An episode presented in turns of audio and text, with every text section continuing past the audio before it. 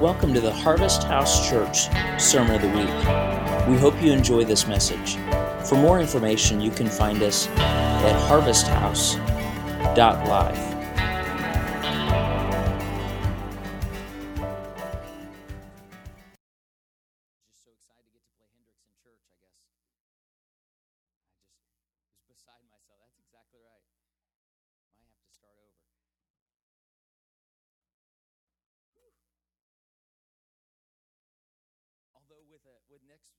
Thursday's title, uh, like everybody must get stoned, and we did sing Bob Marley this morning, so some of you might be a little bit curious about what is happening. But uh, so this morning's title, once again, is the first um, from three teachings we're going to do regarding uh, the society, and uh, the title of the message is There Must Be Some Way Out of Here. Acts chapter 2, verse 38. And Peter said unto them, Repent and be baptized, every one of you, in the name of Jesus Christ, unto the remission of your sins. And you shall receive the gift of the Holy Spirit. For to you is the promise, and to your children, and to all them that are afar off, even as many as the Lord God will call unto him. And with many other words he testified and exhorted, saying, Save yourself, yourselves, excuse me, from this crooked generation, perverse generation. In fact, uh, the Message Bible, uh, written by Eugene Peterson, says, Save yourself from this sick and stupid culture. And then they that received his word were baptized, and they were added unto them in that day about 3,000 souls. this is a really interesting story because Acts chapter 2, where Peter stands before the, the group of people and begins to share this, this is the first, the seminal sermon of the New Testament church. This is the first sermon ever given in the new Jesus church. And so, what he has to say is clearly of incredible importance. And what he has to say within this sermon is something that is probably going to set the framework for everything else that's to come after it. In fact, if you also think about um, upon Peter, upon this rock I'll build the church, wouldn't you think that in many ways what Peter is saying at this moment is a foundational stone in many ways?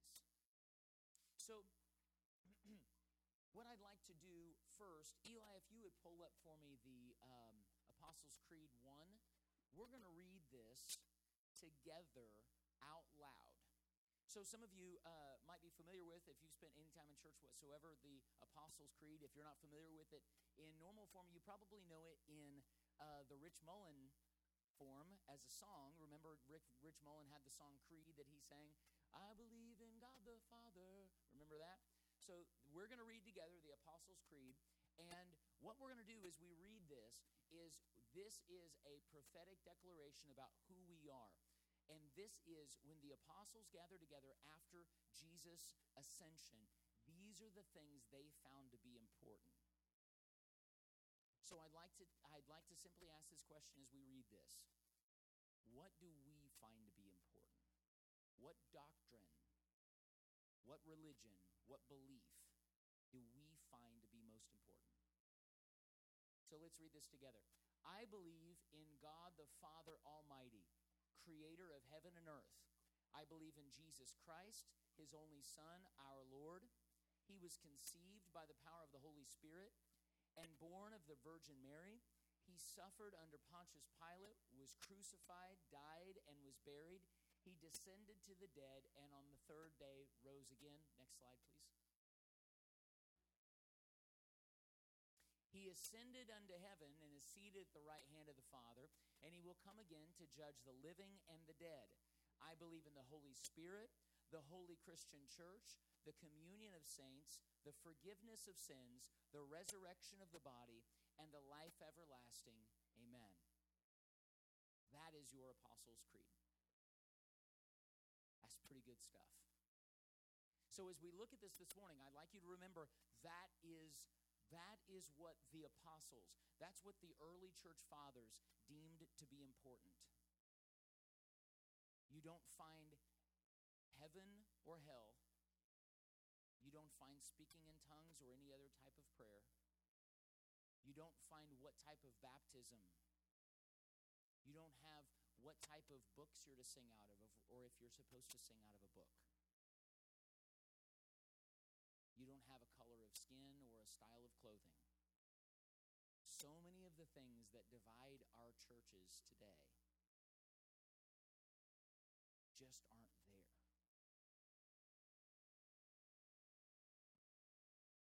I have spent what I would call a considerable amount of time. You can change it back to the slide, Eli. Thank you. Reading and researching regarding the history of revival. And while we regularly draw from the historical understanding of Azusa Street, Brownsville, Toronto, or even the great Welsh revival that preceded them all, we often neglect to mention the great Jesus people movement of the 60s and 70s. The Jesus movement is credited with the origin of contemporary Christian music. It is single handedly recognized as the spark that changed church worship and opened doors for the transition from hymns and choirs to worship songs with guitars and drums. Everything we know about our worship music, and in fact, even broader, just Christian music at large, we gleaned from the Jesus movement of the 60s and 70s. In fact, one of the most unique of the Jesus revival of the 1960s and 70s is that the central element was not preaching or sermons, but music. This was similar to the counterculture happening in the 60s at that time. Music is what led the shift and opened doors into a younger generation searching for something real. Many of these long haired rockers found Christ and did what seemed the most natural thing to do. They didn't change the music, they simply changed the lyrics. They just stopped who they were singing to. This gave birth to a whole new style of Christian music with people like Larry Norman, Randy Stonehill, second chapter of Acts, Phil Keaggy, Honeytree, Paul Clark, Keith Green, Rez Band. Any of you guys recognize any of those names? We weren't allowed to listen to Rez Band because they were rockers. They had long hair and sound like a heavy metal band. So even though they were Christian, moms said, I don't know about those guys. Or Stryper. That's because they wore tights, though. they were gyrating. I think tights or gyrating were okay, but as soon as you combine tights and gyrating, it's out. I think that's the rule. It also gave way to a movement where people like Bob Dylan and Eric Clapton shocked the world with their embrace of faith and Christian music. Bob Dylan penned many, many, many songs that were religious in, in the framework or in the sentiment, but he had three entire albums between 1967 and 1975, I think, that were completely, overtly Christian albums. Save, Slow Train Coming, and Shot of Love. Completely and overtly Christian albums. Eric Clapton was the exact same way. Eric Clapton very overtly began to uh, um, write songs that were clearly talking about Jesus after this very real conversion experience. This swept through American cities like LA, Milwaukee, Salem, Eugene, Fort Lauderdale, and especially San Francisco. Tosh and I recently visited San Francisco, and while we were there, we decided we needed to visit the famous Hyatt Asbury Park area. This small neighborhood is famous for its homes that gave place to the Grateful Dead, Jimi Hendrix, Bob Dylan, Janis Joplin, and many others. And while we were there, we actually got to go see some of these houses. We got to stand outside in front of the in front of the Dead house where the Grateful Dead lived when they were writing all this music and and um, eating cookies. And um, and the funny thing about it is they have this tree in front of the house, um, and it's in this beautiful, very upper class neighborhood. I mean, like gated houses, very, very nice. Um, there's probably not a house there that's less than a million and a half, Tosh, probably. Um, and yet, in front of this house, where you know all those guys used to do their thing, is this tree, and there's people that have scrawled their love to the Grateful Dead, or, or, or made markings, or you know that kind of stuff on this tree. And it's really weird because you you have very um, this very prestigious thing that yet represents to so many this a very counter culture that it once embraced.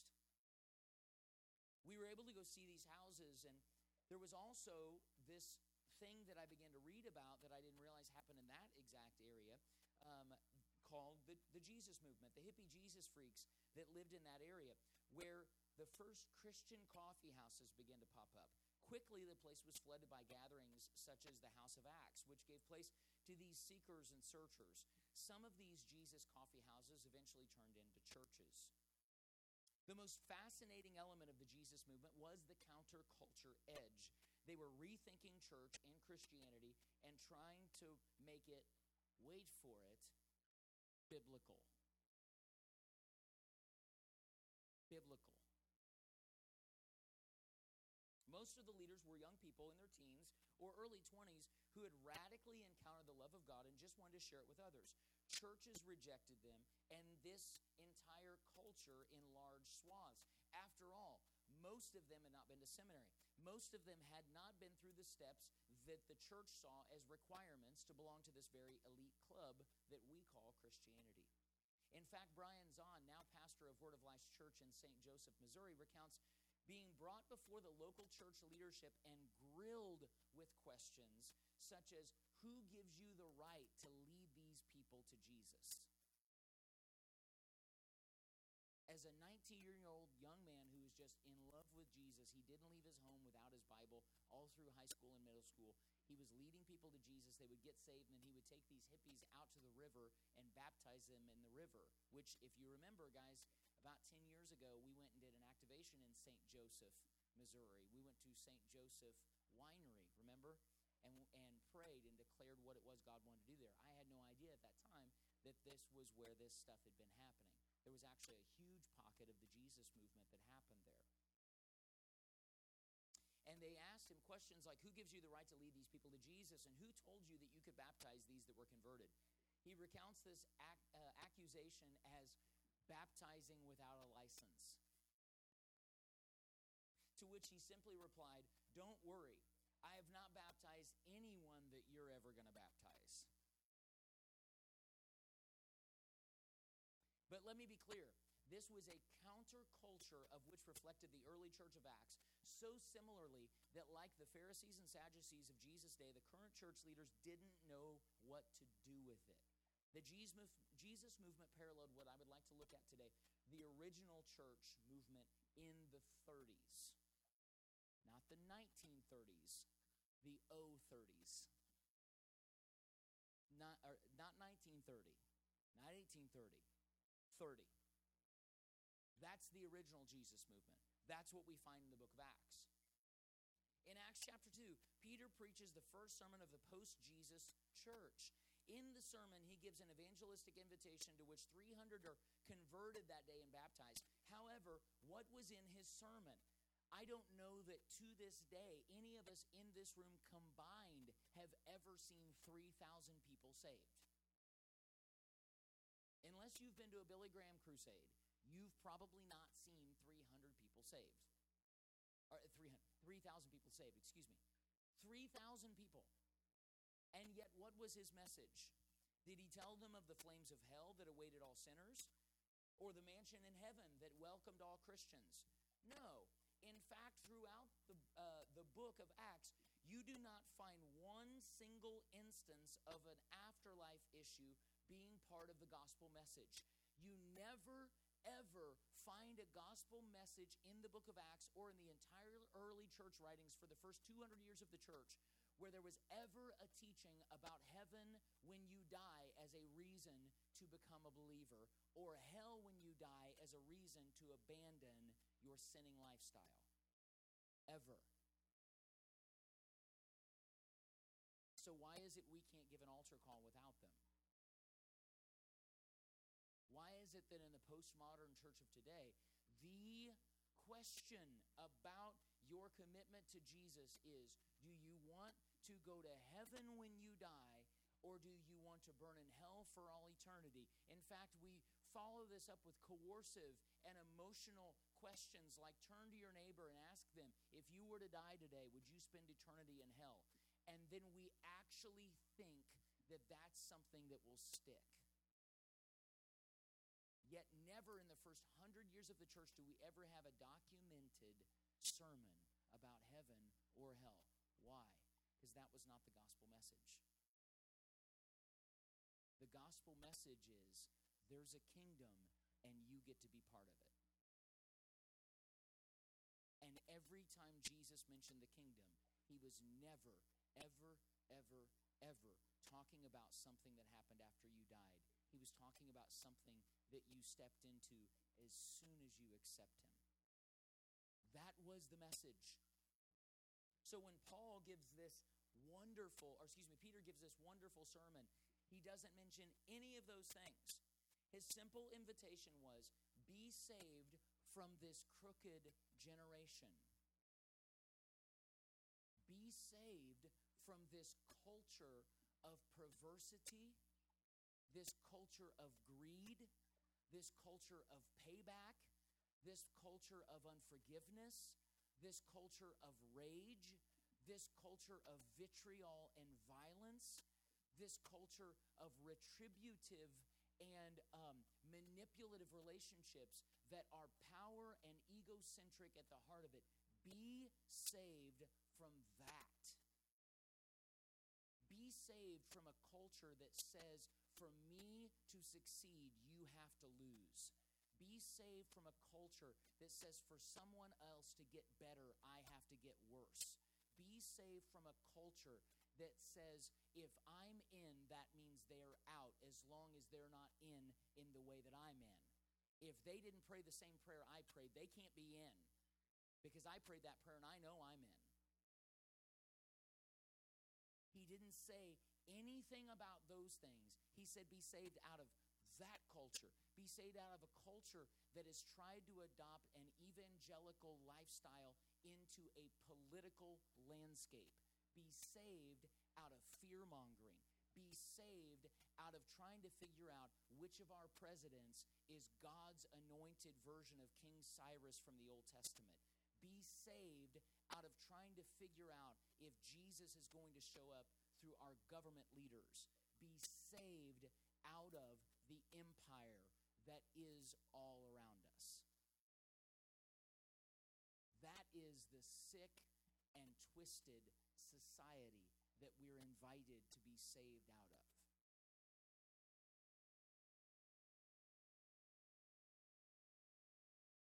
In the words of the great Bob Dylan, there must be some way out of here. Dylan draws these lyrics from the song Watchtower and is found in Isaiah 42. In this chapter, the men are appealing for a way out, but out of what? A way out of Babylon, out of the corrupt world system that has imprisoned them in service to greed, revenge, and slavery to ego. Peter says this salvation is from the crooked and iniquitous culture that we were born into. This reminds us of Jesus' appeal to Nicodemus to be born again. The listeners had become crooked and twisted out of shape by the system that was so corrupt, so broken, so evil that it was capable of the murder of God and yet felt dignified and righteous in doing it. Jesus had been handed over to the Romans by the Jewish religious leaders. I'd like to look at something that we've probably not thought about before. Jesus had been handed over to the Romans by the Jewish religious leaders. Now, we'll look at this probably on Thursday, but let me ask you a very simple question. Did the Sanhedrin, the Jewish leaders of that day, have any issues, any issues with mob like punishment or violence? Did they have any issue whatsoever with giving somebody the judgment that they felt due themselves? At the scriptures and look at Fox's Book of Martyrs and, and look at all of the various things that happened, Stephen is a wonderful example. No, the Sanhedrin had no issue. In fact, it was very, very common that these hawkish like mobs would ascend to establish what they felt was mob justice. See, much like Bruce Willis of today, everybody's got somebody's got to have a death wish. Somebody's got to set some things straight. Somebody's got to come in here and be the guy that the law's not getting it done, so we're going to get it done. That was the Sanhedrin. They were regularly doing things like this. So why didn't they just take care of Jesus on their own?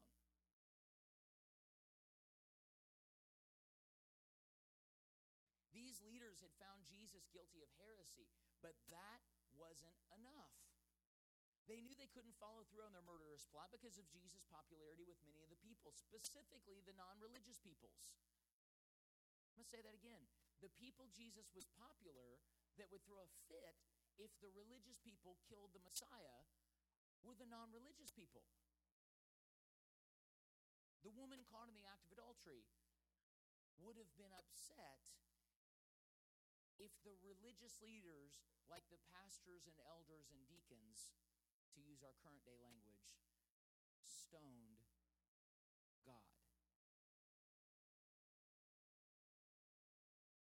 So after convincing, uh, excuse me, after convicting him, excuse me, in their religious court, they gave him to the Roman leader Pilate to be tried for treason. So this was the system of Jewish religious culture that was the best in the world. Literally, Jewish religious culture was the best, the most powerful, the, the clearest, had the clearest picture of God. They were the elite of the elite of the religious cultures of that day. And the Roman political culture, which was without a doubt the most powerful in the world.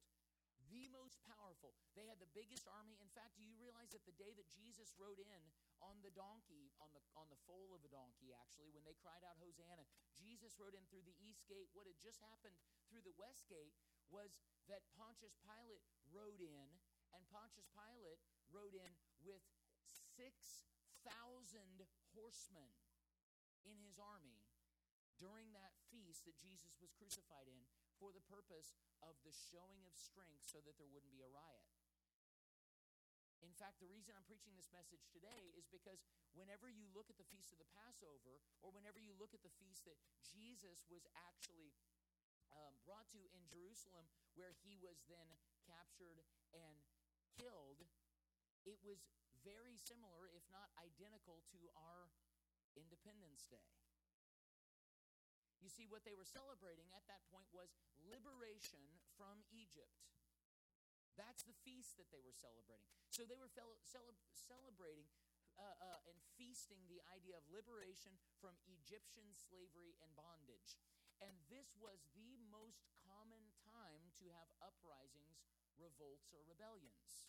Why? Well, nothing says revolt like some good old patriotism. Let me ask you wouldn't it make sense if all of a sudden ISIS invaded our country and took over and became some type of uh, tyrannous force in our country that we had to stay under the hand of? That the 4th of July, boy, I tell you what, that'd be a good day to show them who's boss, wouldn't it? Why? Because we're recognizing our independence. There's, there's a sense of patriotism that's stirred. I mean, nothing says I'm a red blooded American and you can't tell me what to do like a Bud Light can with an American flag on it and some bottle rockets. So, all of that put into, and barbecue, but that goes without saying. That just goes without saying.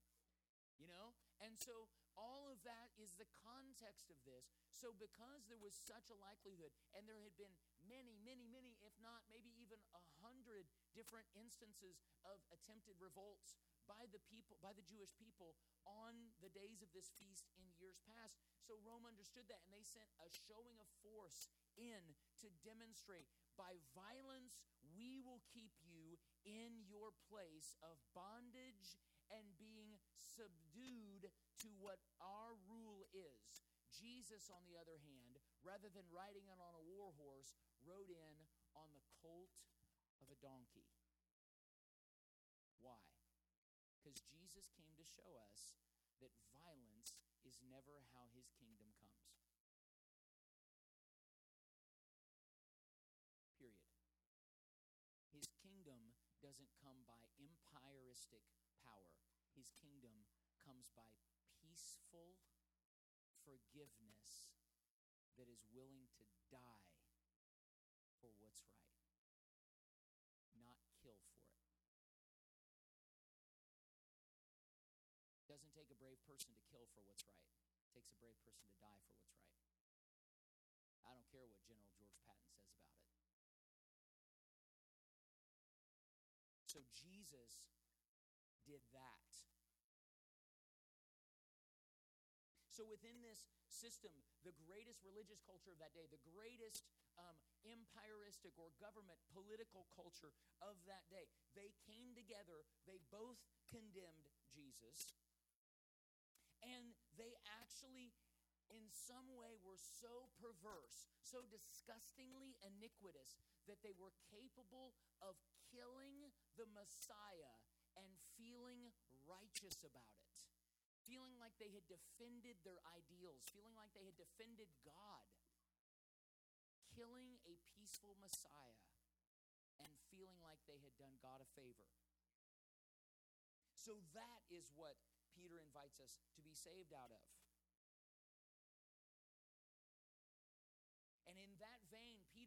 Front of these people, these thousands of people, and simply say, There must be some way out of here. And, that, and literally, when he says to those people, if you read the, the text, he says, Be saved from this crooked and perverse generation. And the people begin to shout out back at him, How can we be saved? How can we have this? Why? Because they're shouting out, There must be some way out of here. I don't know who the joker was and who the thief was, but they're yelling, There must be some way out of here. We can't live like this anymore. Because Jesus says, If you live by the sword, you will die by it. He literally, on a regular basis, looked at the people of Jerusalem and said, If you don't change your violent, retributive uh, payback methods, you will die. You will be, actually, what he says you will inherit hell. And we think he's talking about everlasting fire. And what he's telling them is, he points at the burning trash heap outside the city and says, That's what your whole city's going to look like. And 40 years after Jesus' death, Rome absolutely wiped out Jerusalem and burn it to the ground to where you couldn't tell from where the burning trash heap was to where the temple was. Why? Because if you live by the sword,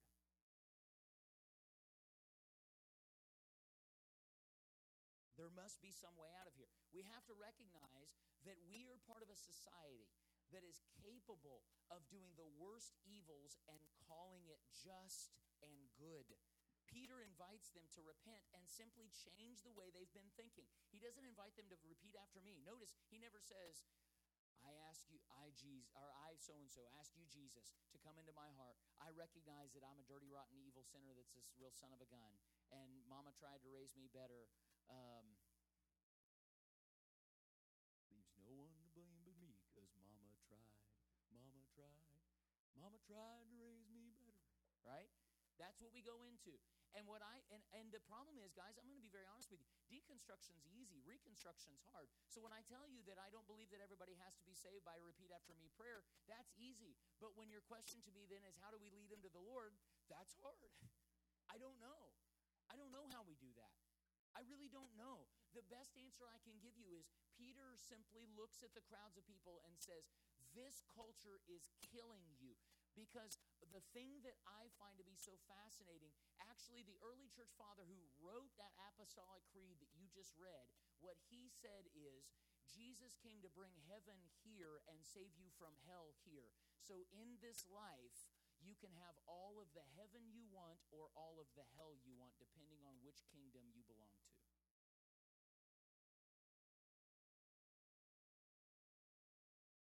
Because if you don't live in mercy, you're not going to get mercy. If you don't live in forgiveness, you're not going to get forgiveness. If you don't live in grace, you're not going to get grace. So I don't care what prayer you've prayed.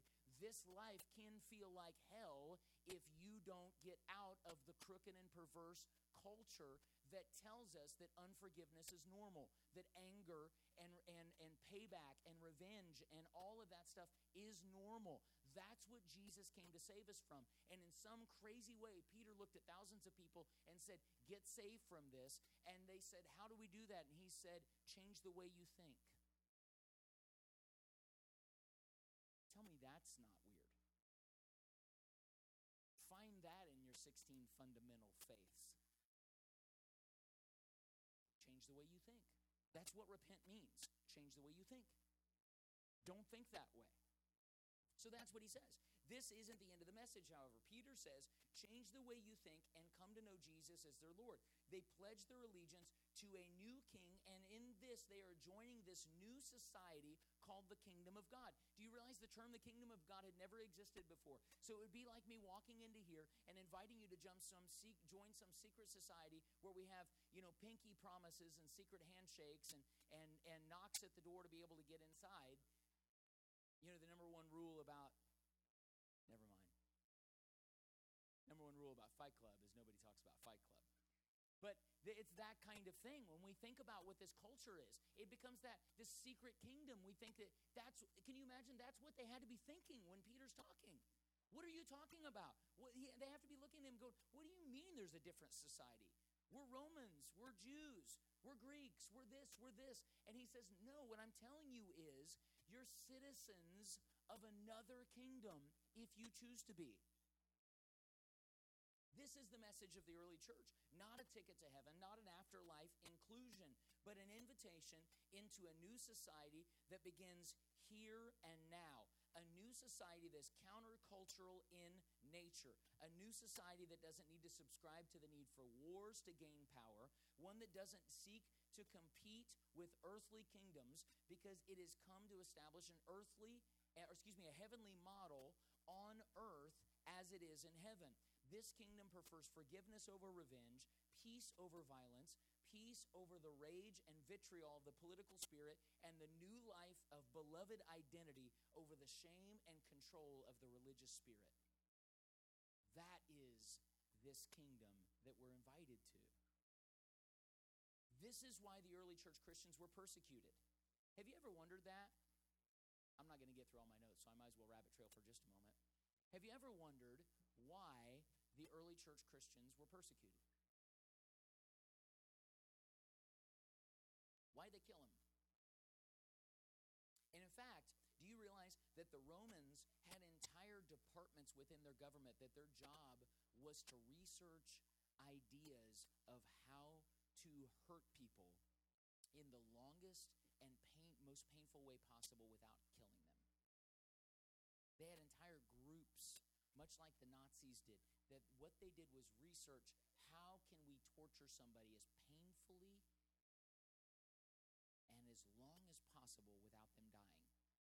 The Roman civilization did that, and they they did that so that they could torture the Christians. Why? Have you ever thought about that? You do realize that the Romans didn't have an issue with God, right? The Romans had lots of gods. They were really cool with God. They had no issue with God. In fact, uh, Tosh and I are planning on going to uh, to Greece later this year, and um, we're excited because we're gonna. And as we've been to Europe several times, I've had the opportunity to visit the temples of lots of these gods. You see these structures that may not even be active anymore, but rep- they're vestiges of the past, of, of all these different gods of worship. So the Romans were not ticked off at, at the Christians because they had added another god that needed to be worshiped.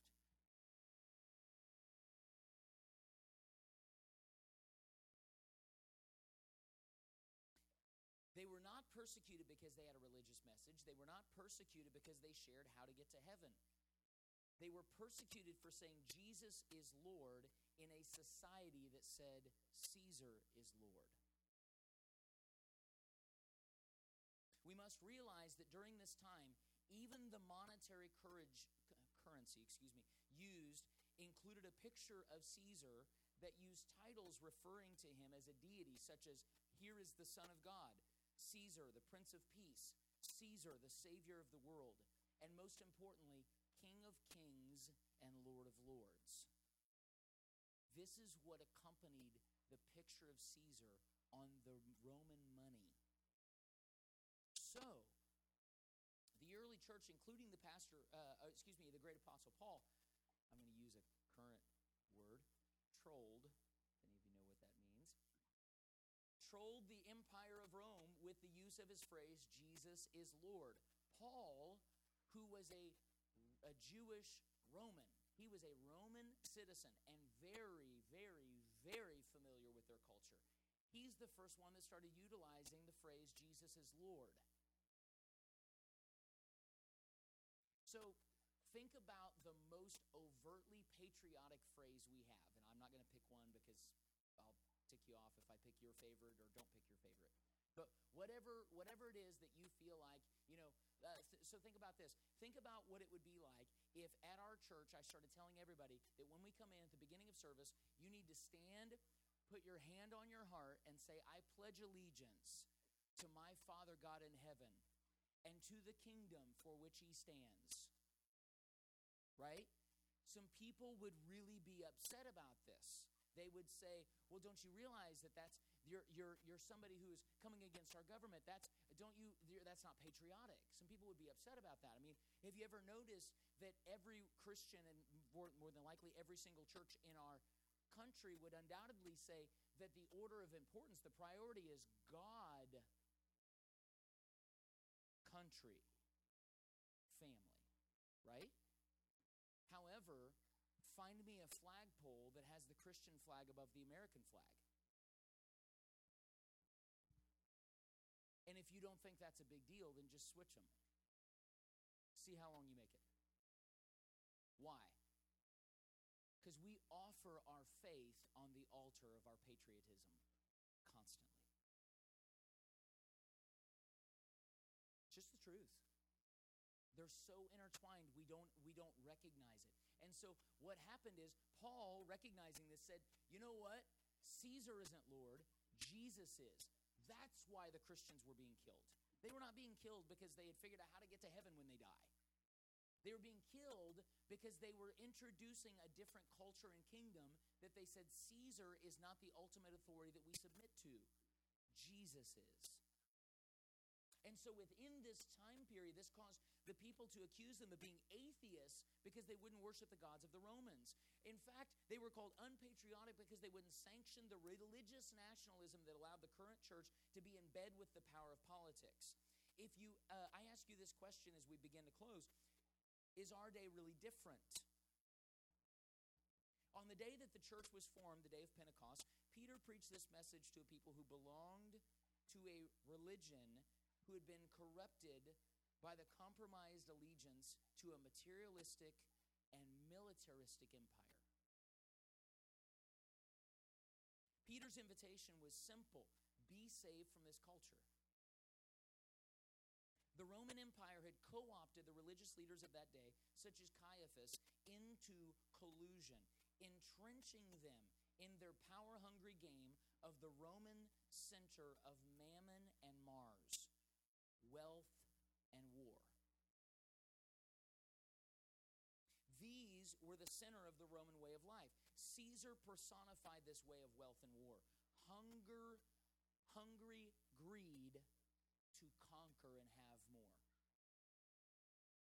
So when the high priest said to Pilate, We have no king but Caesar, do you remember that while Jesus is on trial, he's standing in front of Pontius Pilate, and Caiaphas, the high priest of the Sanhedrin, is standing there, and he looks at, uh, Pilate looks at Caiaphas and says, Is this your king? And, and Caiaphas, the religious leader of that day, looks at him and says, We have no king but Caesar. That was the moment that it was melded together, completely co opted, where they had bowed the knee of a faith that is supposed to be countercultural at the core of it on behalf of getting in bed with power and wealth. And we live in the most materialistic church culture on the face of the planet ever. We're fascinated by possessions. We fill our time with them, we fill our houses with them, we fill our cars with them, we fill our pockets with them. The old phone has to give the way to the new phone. The old car has to give way to the new car. I can't have one pair of brown dress boots because what if those brown dress boots are dirty? I need to have six pairs of brown dress boots. I can't have just one of this or one of that. In fact, most of us probably have enough dishes in our house to feed Greencastle at a single setting. Why? Because that's the culture. So, what Jesus came to liberate us from, and what Peter invites us out of, is that culture of militaristic and materialistic greed. Simply gives the invitation we get to belong to a society that's different. And this has nothing to do with our political opinions. This has nothing to do with who we vote for. This has nothing to do with um, any type of, it really just doesn't have to do with that. In fact, it's the exact opposite of that. This is counter political. I believe part of the issue is we have intertwined it too much with the political. We've tried to see the counterculture of the kingdom established through political means. So, our number one question when voting for a politician is are they a Christian? When in reality, do we really think we know? Does anybody know how many Catholic presidents we've ever had?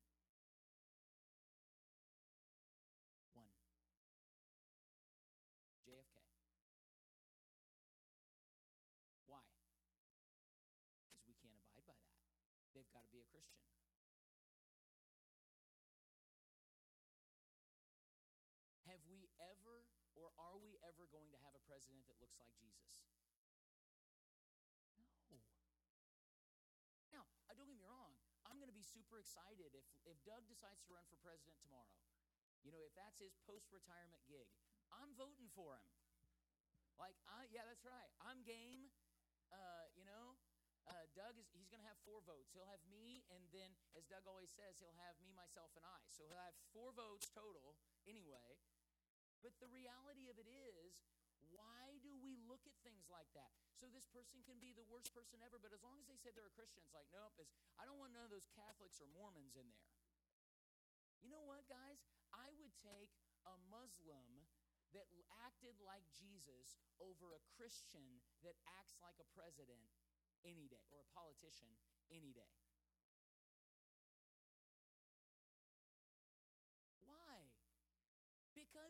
Not the point. That's not where we're looking for our kingdom to come through. So, what Peter says is be saved out of this culture. And so the question is is today any different? The message translation I mentioned earlier, Acts 2:40 says Peter cried out again and again. He repeated this over and over as an appeal. Be saved out of this sick and stupid society. And even though that is the first sermon ever preached, and it is absolutely divisive and subversive and edgy and countercultural at heart. That is an edgy sermon. Imagine what would happen today if Joel Osteen stands up and says, Be saved out of this sick and disgusting culture. It would freak people out. So, what we have to understand is the culture that worships money, the culture that worships success and greed, and how big our 401ks can get, and how big our savings accounts can get, and how big our houses are. Do we realize that immigration and refugees wouldn't be a problem because most of us have big enough houses that we can put about a dozen of them in our house? The government wouldn't need to find places to put these kids who are, don't have anywhere to live because most of our homes can fit them. Let alone they could sleep in our six cars that are in our garage, or our four car garage, or our three mini barns. The reality of it is, we, whether we know it or not, it has slowly crept its way into how we think. And we have to recognize that the appeal, the uh, first sermon ever was an appeal for a salvation out of that and into a society that thought different. So we live in this world, but we are not of it. We invite people to join us on this path, this movement to another society. In fact, the word save through the scriptures is almost always culturally synonymous with the word to be liberated. So when he the cry is to get saved, what we're actually saying is get liberated. What are they being liberated out of? The bondage that we're in, all of it. The worry, the fear, the greed, the egocentric, narcissistic junk that just gets on us and we don't even know it's there. And then as soon as you buy into that program, fear moves in with it. Why? Because you can't be egocentric and narcissistic and not be afraid that somebody's going to take from you. It's impossible. As soon as you become focused on me having more, fear moves in with it. Why? Because the desire for power is always afraid of losing it. The phrase get saved in the Bible, time and time again, has little or nothing to do with going to heaven. It has everything to do with freeing you from the bondage of sin and death. In this, Jesus came to the world to liberate them from death. This is the invitation into life an invitation to be free from the demands and the cages of expectations and requirements that come with the world system. Jesus invites us to go into all the world and preach the good news to every creature. Those who believe will be liberated. In the same way, Israel's salvation from Egypt meant to be liberated from the bondage of Egyptian slavery, we are welcome to be liberated from the bondage of this corruption. I think Paul said it best as we close. Romans chapter 8, verse 21. Because the creature itself also shall be delivered or liberated from the bondage of corruption into the glorious liberty of the children of God. For we know that the whole creation groans and travails in pain until now, and not only they, but ourselves also, which have the first fruits of the Spirit, even we ourselves groan within ourselves, waiting for the adoption to wit, the redemption of our body. For we are saved or liberated with this hope. This is the hope we're saved with. And this is the hope that all creation has.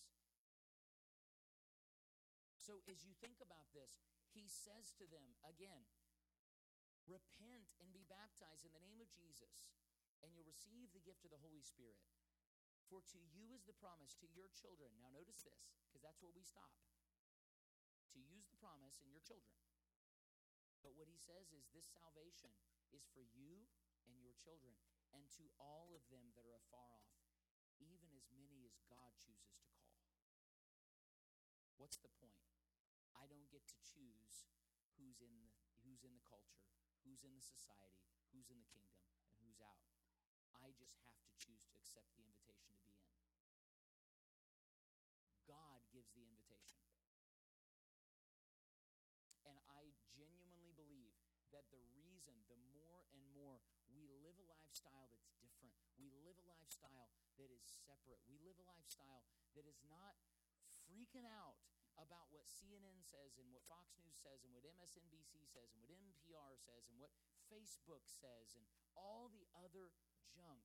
But as we live a life liberated from that, that other people will embrace that invitation because there is a society that can do better than crucifying the Messiah on behalf of God's purpose. And I choose and we choose to not belong to a sick and stupid society that rejects forgiveness and chooses revenge. I reject a society that rejects peace and chooses violence. I reject a society that chooses judgment over grace. And I say that at the end, God is everything and in all things. And the greatest of these is love. The greatest of these is love. That's the society we get to be part of. So at that point, it doesn't matter. Parties don't matter. I just don't care anymore. I just don't. I really don't That stuff's just so ridiculous. We've so co opted religious trappings into political junk. And it does nothing but kill because it's called the law. And according to Paul, the law brings death, but the Spirit brings greatest of these is love. So if you ask me next election how I'm going to vote, my only answer is going to be the greatest of these is love. That's how I'm going to vote. whatever that looks like. If that comes in the in the outfit of somebody wearing a Buddhist monk's outfit, the greatest of these is love. If that comes in the form of a Mormon, the greatest of these is love. I just don't care anymore. Because I'm not coming in with Caesar from the western gate with his 6,000 horsemen showing how big my violent empire is. I'm riding in with Jesus on the colt of a donkey saying, Let your kingdom come and let my kingdom go. The greatest of these is love. So, Father, we thank you. We thank you for everything that you are. We thank you that you are everything. We thank you that our eyes are open enough see you in all. And we thank you that we don't just get to be saved from hell, but we have been liberated by your love radically and recklessly. That you have come to us and invited us to shake off the trappings of the culture that would bind us and that would put us in these restrictive forms to say, for this to happen, this has to happen. Father, we believe what your word says that the Spirit comes to bring life. And we thank you that we stand alongside of that kingdom. We thank you that as difficult as it is, we can be those that say, we belong to a society that is separate and that is not going to bow its knee to anything else, any political pressure, any systematic pressure, any cultural pressure. But Father, I want you. And I don't care what the Joneses have. I don't care what the Joneses wear. I don't care what the Joneses look like. I don't even know who the Joneses are. Who are those people anyway? Father, we just want you. So we thank you and we absolutely throw off any condemnation or shame that would be associated from our abandoning of this other thing that's tried to hold us. And we say, Father, we choose peace. Father, we choose love. And we thank you for Jesus. We thank you for this incredible gift. In Jesus' name we pray. Amen. All right. God bless you. Everybody have an amazing 4th of July. Uh, Tosh and I were discussing yesterday that as it falls in the middle of the week, I think there's actually two 4th of July weekends. You get one on either side to choose, or double. You might be, so you could be double fisting 4th of July, uh, one, in, one on each end. I don't know how that works, but there's plenty to go around. So enjoy it. Enjoy your time with your family or whatever you choose to do. We love you, and we'll see everybody Thursday. Thank you for listening to this message from Harvest House Church. For more information, find us online at harvesthouse.live.